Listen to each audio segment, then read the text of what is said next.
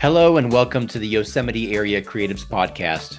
My name is Tom Schiavon and I'm recording from Yosemite Co-work in Oakhurst, California.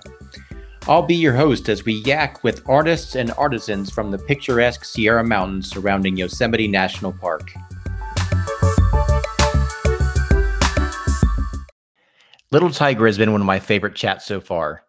I met Adam Burns when I walked into the Mariposa Arts Council office and rather clumsily announced to Adam and Clay that I was starting a podcast about local artists.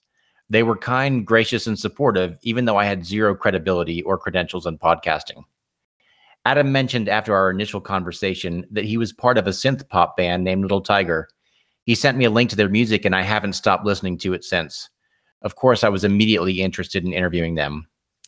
Sitting down with Adam and his bandmate Alex Vance was even better than I anticipated.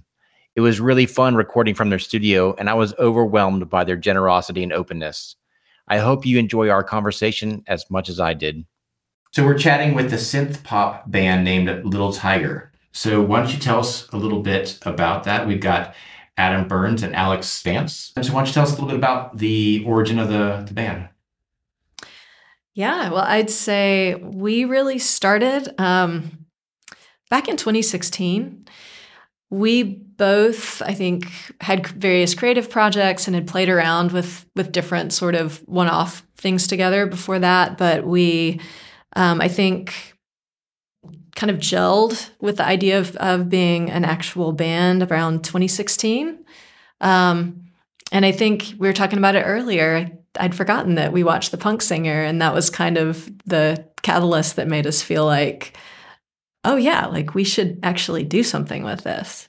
Yeah, it was. Yeah, The Punk Singer, the, the story of Kathleen Hanna from Bikini Kill, Le Tigre. Uh, yeah, that punk DIY attitude really resonated with us. And actually, it's it's nice that we're we're actually recording this podcast in our basement studio because this was kind of where it all started because there was a bass guitar hanging in that corner, and we were just chatting. And Alex picked up this bass and started playing something, and I got on the drum kit and started playing something along. And we are like, "Oh, that was fun!" And then it happened again the next day, and then the next day, and it's like, "Well, now we have three songs. We're kind of a band." so it was, yeah, organic and accidental and glorious. You were halfway to an LP in just a few days. well, I don't know about that. halfway, halfway to, to our first. yeah, I think that the next step was like, well, let's open for a band. Let's get a 30 minute set together and open for a band. And we did that, you know, and yeah. And then it's just sort of kept going from there, really. Yeah. yeah. So we are in the studio and I don't have any video, so I'll have to describe it. There's some really amazing lights up in the corners. Mm-hmm. There is a disco ball, as is necessary in any studio, um, and a pretty epic neon little mm-hmm. tiger sign uh, behind me. Mm-hmm. So um, I'm definitely digging the vibe, and guitars everywhere. Yeah, and drums. It's, it, there's a lot of chords. And, yes, uh, it's, it's really fun. Um, yeah. So the that that movie was amazing. Like I watched that and I was just, I think my wife was out of town and it was like 11 o'clock at night and I saw, oh, the punk singer. I'll watch this. I don't even know what it was about. And it was just really uh, great. And I ended up at the end of the movie, I bought one of those t-shirts for Togo mm-hmm. things that she has. Like she does art. Um, and every shirt that you buy uh, puts a kid through school for a year mm-hmm. in Togo. Mm-hmm. So I, of course, I went with the Ad-Rock nice. one. nice. Um, her band, well, obviously Bikini Kill uh, was a very, uh, you know, feminist forward, if that's even a, mm-hmm. a description, uh, band. Le Tigre um, was a little bit less gritty and edgy, mm-hmm. um, a little bit more polished synth pop, uh, but also very overtly feminist lyrics. And so your first album, Miscommunication, um, I felt like had a lot of those. There was a very close connection to the punk um, on some songs. Others were pretty synth heavy. Um, there was a lot of kind of playfulness there, uh, but she would deal with a lot of the inequity between uh, genders. Um, but it sounds like a lot of your lyrics will deal with that in some of the songs, but then also the, there's a lot of depth there and understanding, I think, of the complex motives between uh, in relationships. Can you describe the music generation part and then also how the lyrics come about? I can have a bash at the musical part. Maybe you can have a yeah, bash at the lyrical yeah, part. That sounds good.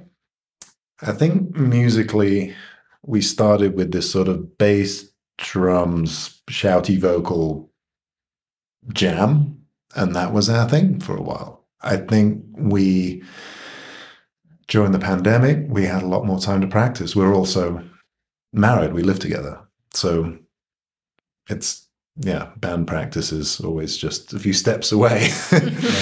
uh, I think that sort of more aggressive sound, we just sort of did it for what it was worth. And then we, that sort of ran its course. And we tried other things. And um, I've always played with synthesizers in the manner that many guitar players play with synthesizers. And we switch it on and we pick a preset and we press a key and it makes a cool sound. And then after five minutes, we stop. I couldn't figure out how to use that musically. And then I saw a documentary on YouTube called Synth Britannia, which was about the early electronic movement in Britain, starting with Cabaret Voltaire and his very experimental stuff through Gary Numan, the Human League, Depeche Mode, and those sort of bands. And I really just started um, really getting into that electronic music. And something that's always been a challenge for for all duos is how do we what do two people do that sounds like something? Um, and there's obviously many, many different ways to do that. The duo is in some ways the most liberating ensemble because you have the ultimate flexibility. But 90% of the reason I make music is to interact with other people. Playing solo is really doesn't have a lot of that appeal for me. So for us, it's always been figuring out how we make the most amount of sound with two people. And once we broke out the synthesizers, uh, it it opened up the soundscape, which I think emotionally opened up our minds lyrically as well. Is that fair to say? Yeah, I think so. And in the other thing, I think you know, f- for me, lyrically through that progression, you know, one of the things that I love about Kathleen Hanna is she's just this incredible, powerful little package of joy and defiance and anger and vulnerability. And, um, you know, I think at the time, you know, as we talk about kind of our process, I tend to be a little heavier on the lyric writing side. And for me, you know, as a genderqueer person, um, early in that sort of journey for me is when we first started Little Tiger.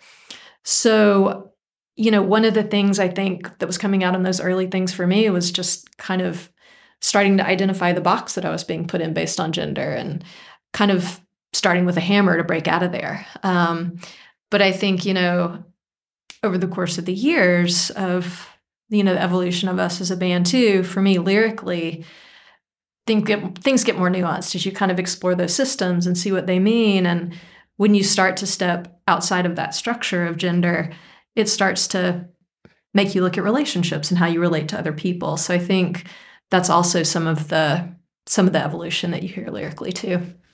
Yeah, there's some there's some great lyrics and miscommunication. Um, you know, in Inside Out, I really loved. I'd rather feel pain than forget how it feels. Um, I love that. Just staying with that, the pain even though it's painful, right? Like that's it's easier to just turn that off, right? And self-medicate through whatever, right? It could be video games or drugs or you know whatever you do to kind of like you know turn off the voices in your head. Um, but to be able to stay with that um, is pretty cool. So it sounds like there was a lot of discovery and and growth uh, that was happening. I also loved in Crush. Um, I still I'm still pretty. I just have some scars and coming to terms, um, you know, with your own brokenness. I know a lot of these lyrics resonate with me just where I am in my own personal journey. Maybe just we'll stay on that um, album for a little bit um, longer. All right, so let's talk about the song Glass House. And I really liked that there was some uh, almost equal opportunity uh, criticism there um, in our current climate politically and just socially in the United States uh, specifically, there's um, a lot of entrenchment and uh, you know kind of demonizing the other side. So um, maybe just talk a little bit about the song and and what it meant to you, and maybe how you feel a couple years later. Yeah, thanks for that. Um, You know, for that song particularly, um, I was very much feeling at the time a lot of frustration with um, kind of both sides of, of our entrenched binary political system. Um, and I think was really, really struggling with how we were so stuck and we weren't moving at all. And I think where I am now with that is um, having spent a lot more time just thinking about how those binary systems are really false, it's just not natural, it's not real. Um, those really keep us apart, and and I really think the way forward for us, um, I think in in our rural communities and as a country too, is to step away from those polar ends and just walk towards each other and see each other as human beings and have conversations and take off those political ideologies and just talk to each other as people. Um, so I think my my thinking is I think just progress further along those lines of just really seeing that that system just is not working for us and it's not serving us. Yeah, I mean, I guess as people, I won't reveal any ages, um, but as people who are can remember a time when social media didn't exist, yeah. um, yes and maybe who had MySpace pages, oh, uh, yeah. uh, which mm-hmm. that was a mm-hmm. thing. Um, you know, I think social media has made it easier to connect with people that you wouldn't have normally connected with, um, maybe in your own communities. Having all that information in front of us and having it sometimes with algorithms meant to like give us exactly what we already like and not what the other person is saying that it can be a challenge sometimes to have those um, honest discussions between human beings um, without um, picking a side. Or maybe I should say, we all have our side, right? But we fighting for our side in a way that, like, there's no room for learning or growth or dialogue. Mm-hmm. Yes. Mm-hmm. mm-hmm. It can be really difficult when the people you're also allied with um, do things that you don't agree with um, you know and you know you can like really like somebody and then you see some headline like well that was like the stupidest thing in the world why would you say that why would you do that right like um, so it's hard when even the people that you feel like you should be allied with sometimes make you feel more isolated and alone in the world. Absolutely true yes. It's happening on both sides for sure. Yeah, yeah.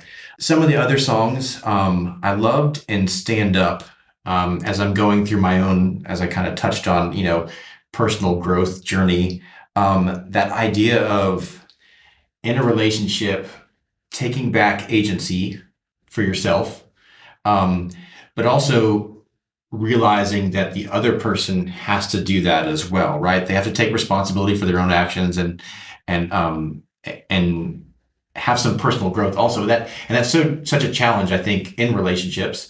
There's a lot of risk and vulnerability there. Mm-hmm. And then you go in another direction, right? Like this, that um, was just a fun song, right? It's like not what I expected. All right, there's like the sensual passion for like an unexpected and atypical adventure, and like this disordered and disordered and unreciprocated desires that and emotional attachments that come out of it. So um, there's a lot of messiness in relationships. I think I first discovered that in literature in Raymond Carver, mm-hmm. um, mm-hmm. and you know, just really short stories that didn't have any resolution, right? It was like people that I knew. It was a lot more like the life that I had growing up, mm. where there was just stuff happening and it didn't tie up at the end, and it's just like people like lived like broken lives for never, right? Like right. super depressing, but like, like oh yeah, that that makes sense. It wasn't like uh, you know the 1950s movies, right? Like everything gets wrapped up at the end, and mm-hmm. um, there's a, a lot of play in the lyrics, and even sometimes the tone of how you say a lyric shows that there's like a little bit of a self-conscious joke in it. Um, I want to get Adam a little bit more involved here also. Mm. Um, I feel like you sang a lot more in the first album. Oh, I may have done. Yeah, I know I had at least one song on there where I sang lead on. It's one um, of my um, favorite songs on there. kind of Girl is one of my favorites. Yeah, I think that for, I mean, in a way, that first album was like I think we felt like sort of plucky amateurs at that point. It felt yeah. like we were getting away with something, honestly, like because we were actually getting shows. Like we're like oh wow, people actually like what started as this thing in our basement, like people were saying, when are you playing again? So it's like, okay, I guess we're doing this. So that was, yeah, um, my singing on there. Yeah, I can't remember why I was. I think that song I'd written for kind of another thing, and then you were like, I really like that. Let's do that. And Mhm. it was an easy thing to pull together.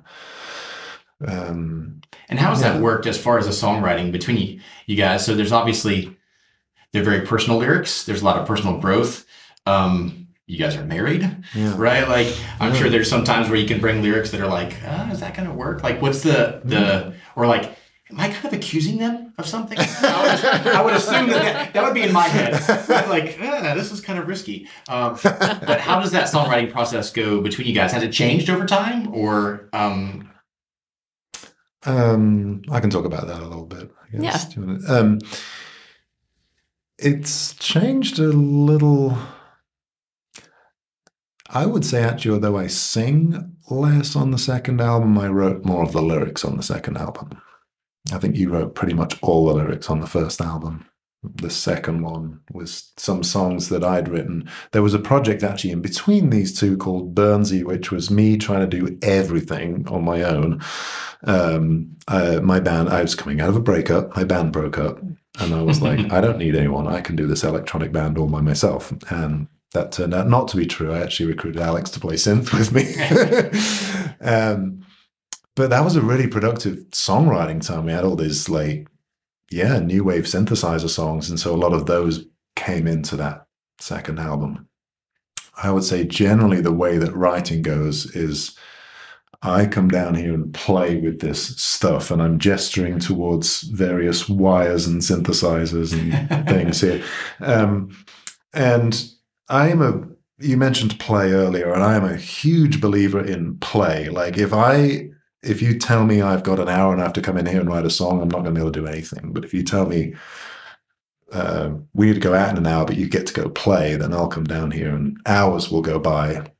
Um, and it's kind of monkey with a typewriter, honestly. Like I twiddle knobs and press things, and eventually something comes out that I just love, and I'll record that, take it to Alex. What do you think about this? And Alex is either like, "Oh, I love that too," or "That doesn't resonate with me." And so we have those, um, yeah, those sort of ideas. Uh, technology is huge here because I can upload those to uh, Dropbox and we have a shared Dropbox. So Alex will go through, and even music that I've completely forgotten I created. Alex like, you made this three weeks ago. Like, what do you think of it? I'm like, oh yeah, that's actually pretty good. I'm like, oh, you like that? I don't like that. I made it and I don't like it.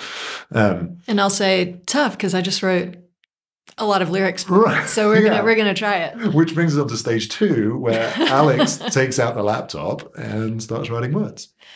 Yeah, like I'll I'll usually wander down after kind of one of those play sessions and and Adam will say, okay, I've got I've got these riffs and I've got um, these beats and um, I'll say, ooh, I like that, that, and that, and we'll record that, go upstairs, and um, Adam will continue to play and write more riffs and more beats, and um, I'll just sit down and write. Um, usually about seven pages of writing, um, very dense writing, uh, and dense that sounds like a Tarantino song. Yeah. and um and then I winnow it down to like two pages. Um and then I'll wander back down and um and we'll loop that and we'll play those riffs, kind of expand on things a little bit, and I'll just kind of try singing things over that. And um you know, we'll grab the things we like and then um we'll get it down to like one page. And um and then eventually I have to just hand Adam the lyric sheet and say, I need you to help me. And so gets out the red pen and um yeah, and then things um things kind of come together usually pretty quickly. Like those are my favorite songs, honestly, are the ones that they've come together in a matter of hours. Um but there are other ones that have been hanging around for years and like we eventually wrestle it to the ground and try all these different things and then finally we find the right the right way to play it and the right way to present it. And sometimes those become favorites, but those are harder. Hmm. Yeah, sometimes like with relationships, I'm sure with songs also, timing is the thing, right? And sometimes just the right things come together at the right time. Mm-hmm. Um, you know, it's interesting when you were talking about just coming down and uh, to use your own words, monkey at a typewriter. Um, you know, and it sounds like there's also a lot of experimentation, right, and kind of working it out real time.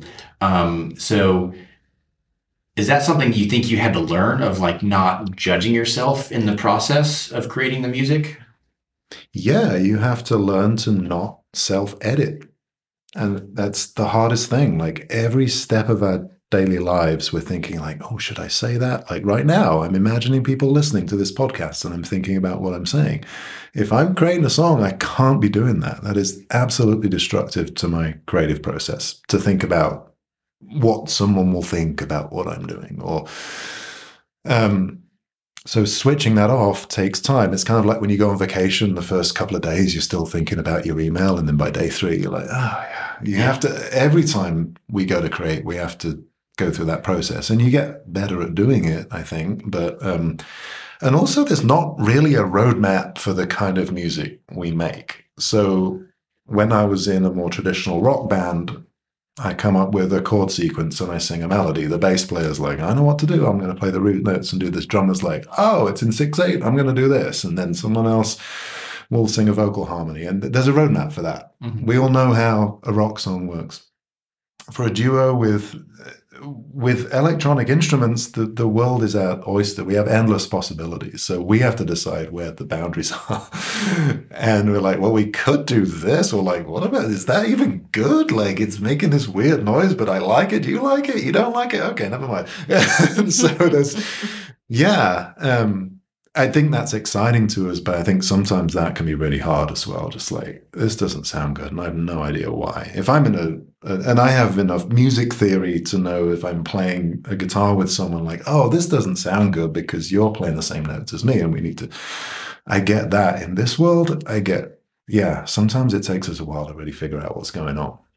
Yeah, I guess like when you're Metallica, right? Like right. there's there's a a range of things that you can do, but it's yeah. a pretty you know you've got your Metallica sound, right? right and I've right. rather unsuccessfully tried to do um, electronic music myself, mm. and you get there and you're like, there's like pages and pages, right, of right. things that you can do, right? Like, where do I even start, right? And I guess that's why just messing around yeah, and I think as well for us, like putting restrictions on ourselves. Like in the Burnsy project, we decided we were not going to use any digital instruments; they were all analog synthesizers, which meant that there were no presets. We had to reprogram the synth for every song, and we had to kind of do it while the audience was watching us, kind of making these. And then we discovered we live in California. We went to play a music festival where it was very hot, and the synths all went out of tune. we had to like literally like get around the back with a screwdriver and tune them. So we've we've allowed ourselves some digital technology to kind of solve that problem. But yeah, we we have certain sounds that we use, and we um, we we try to give ourselves some sidewalls of like, okay, these are these are the the set of sounds or the kind of thing that we're going to do, and that that helps. Yeah. So then, um, moving on to the the newer album, how did that? So I guess maybe at what point did you say something like, "Oh, we should keep doing this"? Right? Like, when did it become like, "Oh, we just did that once as a one project"? Like, mm-hmm. "Oh, we're going to keep going on with this and maybe change it a little bit and grow." Yeah, I mean, I, I think a really critical moment of that. I mean, it was. I think we recognized we needed to move on to something a little more developed, um, but we weren't sure what that was yet. So I decided I was going to learn to play guitar, which is not key, keys and piano is my kind of my you know more experienced instrument for me. So um, I locked myself upstairs and was working on that project. And I think you were you were wanting to work on keys down here. I was trying to play keys and you were trying to play guitar. Yeah, which is yeah basically yeah. It's the opposite of how could it go? How could it possibly go wrong? yeah. um, so there was, a, I think Adam came upstairs, and I was also trying to record while I learned, which was really challenging. And um, I was just miserable. And Adam was like, you know, why don't you just come downstairs and let's just let's just play around. And I got on keys and started singing, and Adam started playing guitar. And lo and behold, it all went really, really well. and we said, you know, we could we could do something really good if we bring our you know our strongest strengths and talents to this project. So um, I think that was kind of the point, and it was again playing around. I think when we were working hard and it wasn't fun, it didn't work. And when we came to the basement and just played around, no pressure, I think we even probably wrote a song that, you know, yeah. that first session. And it just was easy and it was fun and it was joyful. So yeah. that for me is what I think of. I don't know if you're. I agree, and I think we have a DJ friend Johnny who does DJ nights at the Grove House called the Range of Light Record Club, where he shows up with an eclectic record collection and he sells some of them, but he plays records and he's like, "Oh, I think you might like this." It's the ultimate like vinyl, vinyl and wine experience. It's great, uh, and he brought over this album called the Minimal Wave Tapes, which is all these like undiscovered bedroom electronic music artists from the 80s and it's very minimal. It's a drum machine, a bass synth, a lead synth, and a vocal. And even the lyrics are usually just a few like haiku or something.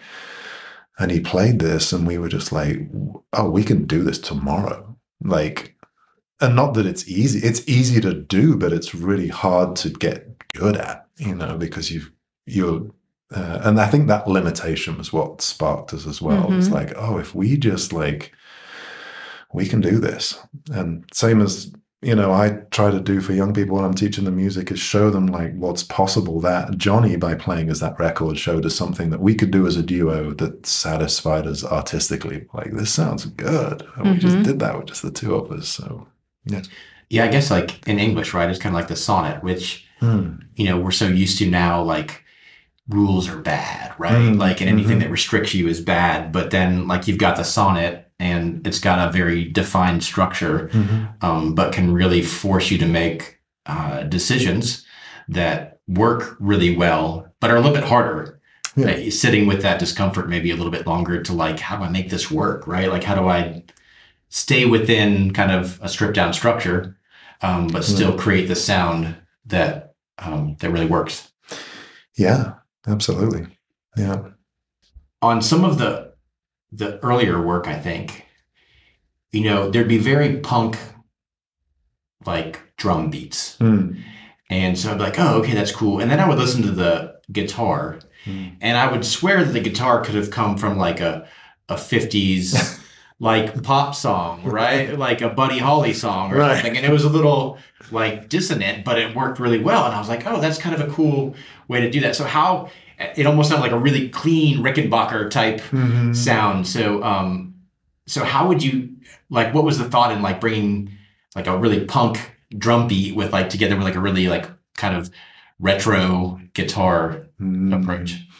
We we love juxtapositions. Like I think you know, although we had that punk attitude, we never really did anything that was just like like really mm-hmm. all out punk. It was always like punky but electronic or punk and rockabilly. you know, it was yeah. It was hard to. It was always that was always the question I dreaded with the first album. What so what genre is your music? Because it was really hard to describe. I think I think that's we've gotten to more clarity now. We have, and I think that's something all bands struggle with, but especially in the indie rock world. You know nobody wants to label themselves. Nobody wants to give a genre and no one wants to play in one genre. Like you know if you made me pick a genre for the rest of my life like um, no interest in that. Well i mean you know kathleen hanna her early shows she would often play in her underwear so right. maybe not going full punk was probably yeah. you know just better for the you know the atmosphere at the shows. Mm-hmm. Yeah, you, you, Mariposa, Mariposa in your underwear, not yeah. yeah when you're up on the stage, you're supposed to be thinking popular. about the other people in their underwear to make sure less, uh, you know, Not making them less nervous. Yeah, I think uh, getting it backwards uh, mm. doesn't really work. All right, Adam. So you know, some of those lyrics um, are really you know kind of thoughtful. It's not the typical. Um, it's synth pop, but they're very thoughtful, deep, nuanced lyrics. What is it that you would like to do not just with the music? The music is great at, you know by itself just the instrumental part of it uh, but the lyrics you know what's something that you would hope that socially you the band would be able to convey? Yeah that's a good question. I i think as people for whom binary gender does not serve us. I I think it, it can be a challenge uh, as people. Both of us are gender non-conforming people, and we don't see ourselves necessarily in a lot of art that's around us. So if you're not seeing yourself, you have the option to just complain about it uh, or do something about it. And I think the fact that we are making music about human relationships that are outside the binary gender, that feels cathartic to us. And hopefully it brings some hope and joy to other people who feel the same for them to hear that. I was I taught guitar for 12 years. I listened to a lot of 70s rock and I did not hear my attitudes to gender or sexuality expressed in those songs. yeah, it's the kindest way to say. it. Gene Simmons uh, was definitely, you know, kind of on a a very um, dedicated road which way he was, Yes. where he was. and good for him. He, he was very clear in his direction and he pursued it.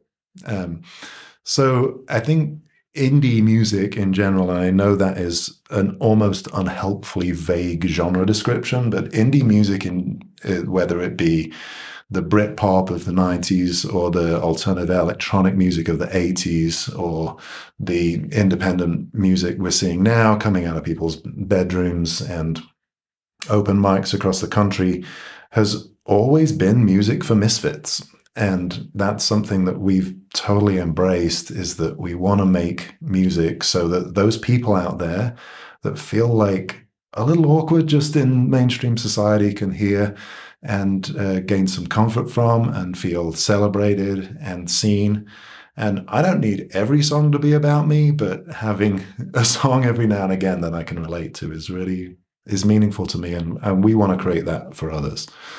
Uh, and we feel successful in that because people have, without prompting for us, have directly said thank you for saying something um, more nuanced about human relationships um, outside of the mainstream. And uh, yeah, that's something we're proud of, and that's something we'd love to continue to do.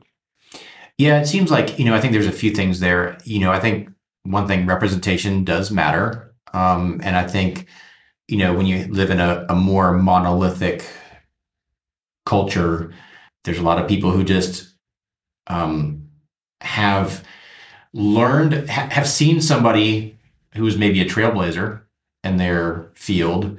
The fact that somebody can, somebody who contributes to society and creates art and has put themselves out there and made you know the world a better place for all of us by creating that art for them to have seen somebody that looked like them and that gave them the confidence to pursue it i think is why um, things like rep- representation matters is Yeah. um, a slogan that we should probably all it's is an idea that we should all try to embody um, as the culture change changes and we can't change that the culture is changing Mm. um, to be able to live together a little bit more um, peacefully and to love each other more and to give um, more to each other, I think will help uh, just society as a whole and a lot less uh, physical and verbal violence Mm. towards each other.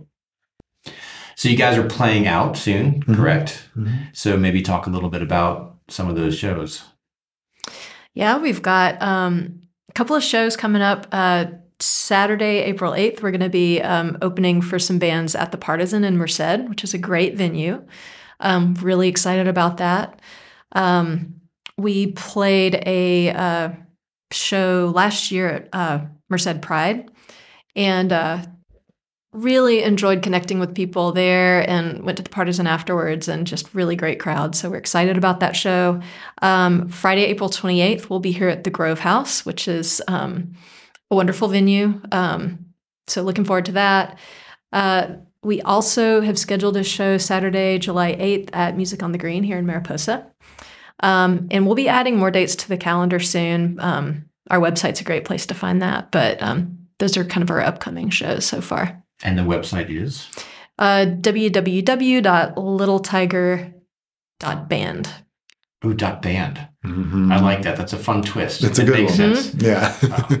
If people want to hear our music, if they're not familiar with us, um, if they go to our website, uh, littletiger.band, they can find links to all of our social media. Um, we also, if you want to find us on Instagram or Facebook, we're at Little Tiger Band. Um, and we are streaming on all music platforms. So, um, and we even have a couple of videos out there. We're going to be doing some more of that. But um, yeah, just we would love for people to like us, follow us, and most of all, just come out and hear us play. Thank you guys, and it's been wonderful talking to you. Thank yeah, you. thank you.